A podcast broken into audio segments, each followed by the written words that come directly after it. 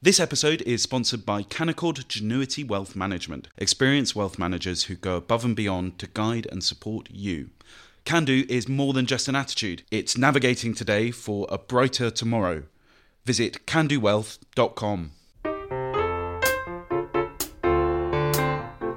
and welcome to Coffee House Shots, the Spectator's daily politics podcast. I'm Katy Balls and I'm joined by Isabel Hardman and Fraser Nelson. Now, tomorrow Parliament returns for the King's speech.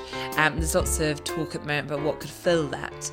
But before we get there, it's another policy suggestion that is causing issue today within the Tory party and beyond, and that relates to the Home Secretary, Suella Braverman. Braverman is proposing new laws to restrict the use of tents by homeless people. However, the part that has animated both the opposition and some of the party is that she argued that many of those who use the tents see it as a lifestyle choice. Isabel, just talk us through where we're at from the original Financial Times story at the weekend and then the Home Secretary confirming it with those comments. Yeah, so she confirmed this on Twitter and said nobody in Britain should be living in a tent on our streets. There are options for people who don't want to be sleeping rough. Uh, then she described them as uh, living on the streets as, as a lifestyle choice, and that the streets were being taken over by rows of tents occupied by people, many of them from abroad. Now, look, she's an intelligent woman. Um, she knew that her comments were going to spark what we in the um, newspaper trade like to call fury, and there has indeed been fury at her comments. And that was obviously the intention of what she was doing. I think it it is a it is a much more complicated issue than people like to make out. In that, to a certain extent, rough sleeping is very different to homelessness, um, and often levels of rough sleeping are wrongly taken to be the same as levels of homelessness, where actually a lot of people who are homeless are in really horrible temporary accommodation, bed and breakfast, really unsafe uh, places with. Uh, you know, their children um, and so on, um, and they're not on the streets. And rough sleeping tends to have very strong associations with addictions um, and people who are, for one reason or another, trying to opt out of the very complex demands that living in a house actually put on people who are very vulnerable.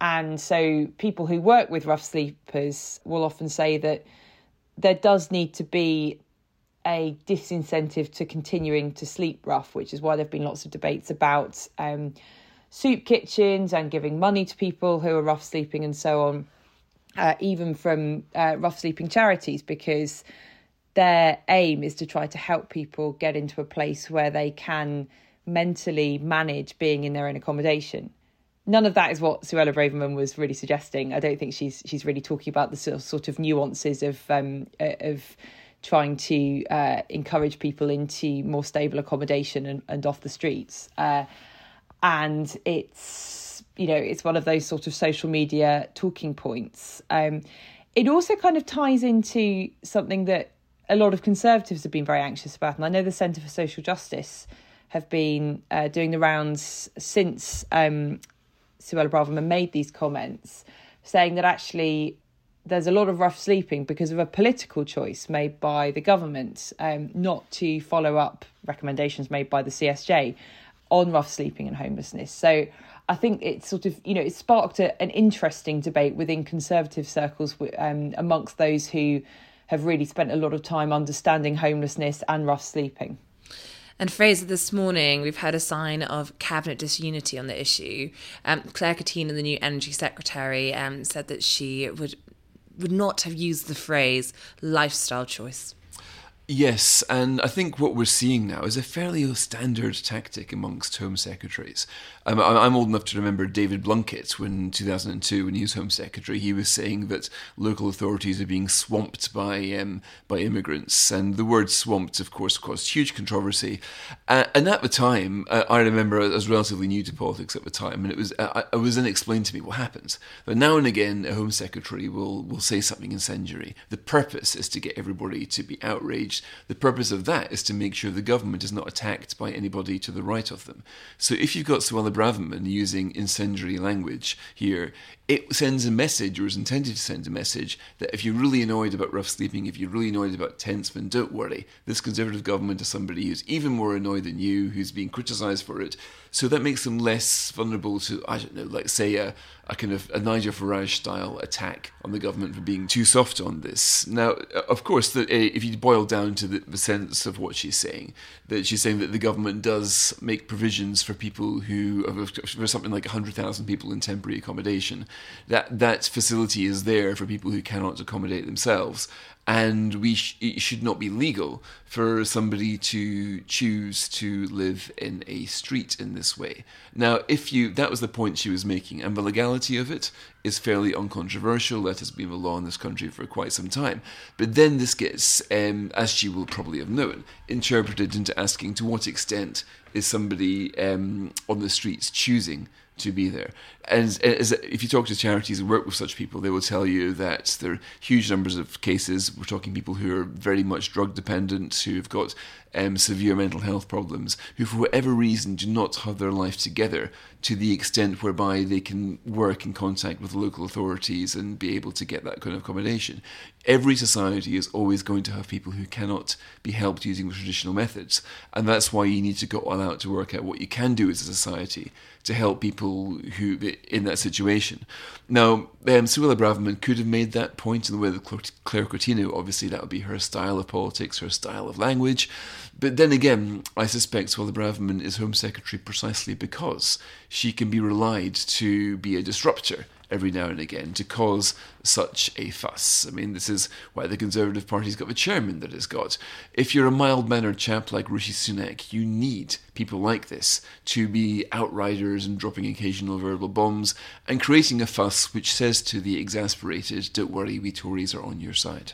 Now, the other story over the weekend uh, relates to the serialisation of Nadine Dorries's book on the plot against Boris Johnson.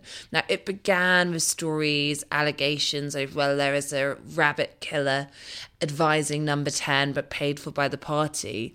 But the turn it took on Sunday, ultimately about, well, the Tory party has covered up allegations against an MP and where they handled the complaints properly. Deputy Prime Minister Oliver Dowden, who previously was party chairman, denied the party had covered up allegations. This morning, Rishi Sunak is saying he's taking it very seriously. Isabel, what is the political issue right now for Rishi Sunak in terms of handling, which really is prior to him being Prime Minister? Yeah, I mean, this uh, shows I guess the kind of long tail of, of, of the complaints, problems that the Conservatives have been having um, for, as you say, a, a number of years. And um, I think there's, I think in terms of implications for the Prime Minister, the, the, the Deputy Prime Minister Oliver Dowden has already denied that the party covered up allegations. Yeah, and the sort of claims that um, the Conservative Party had ignored these complaints. And I think one of the problems with, I think, you know, both of the main parties, all the parties, and indeed Parliament's independent grievance system is that these these very very serious complaints that are made, not sexual harassment and not that kind of thing, but actually complaints of uh, serious criminal offences.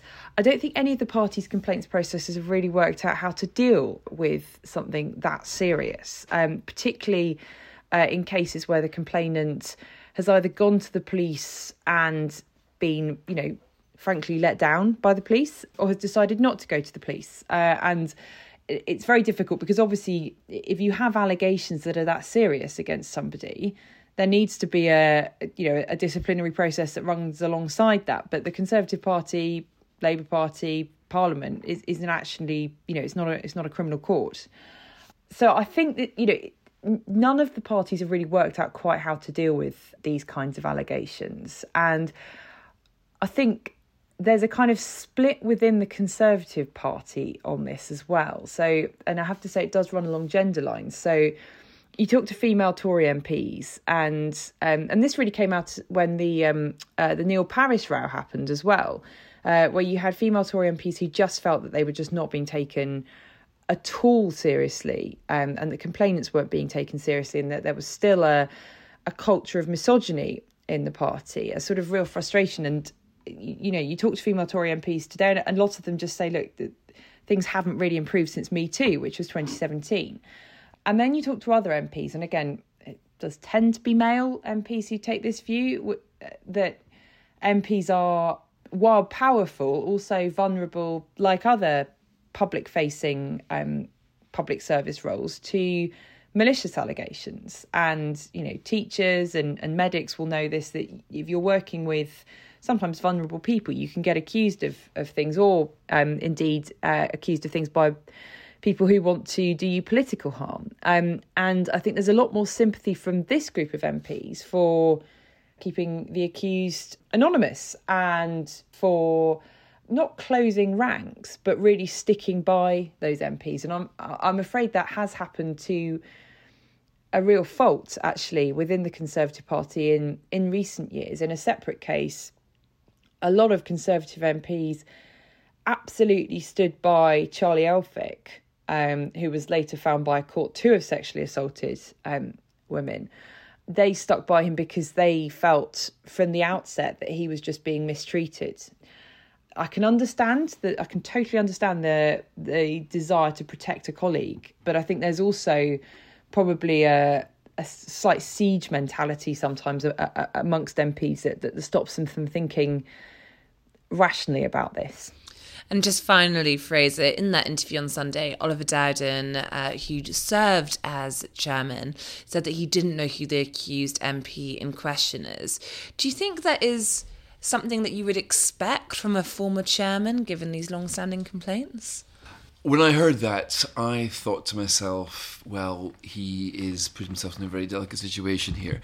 Either he genuinely doesn't know who the accused was, or um, if he or, or he's basically he sort of misspoke, shall we say. He was trying to say, look, I was Tory party chairman, this was dealt with at arm's length for me, it wasn't me involved in it, it's due to keep me out of it.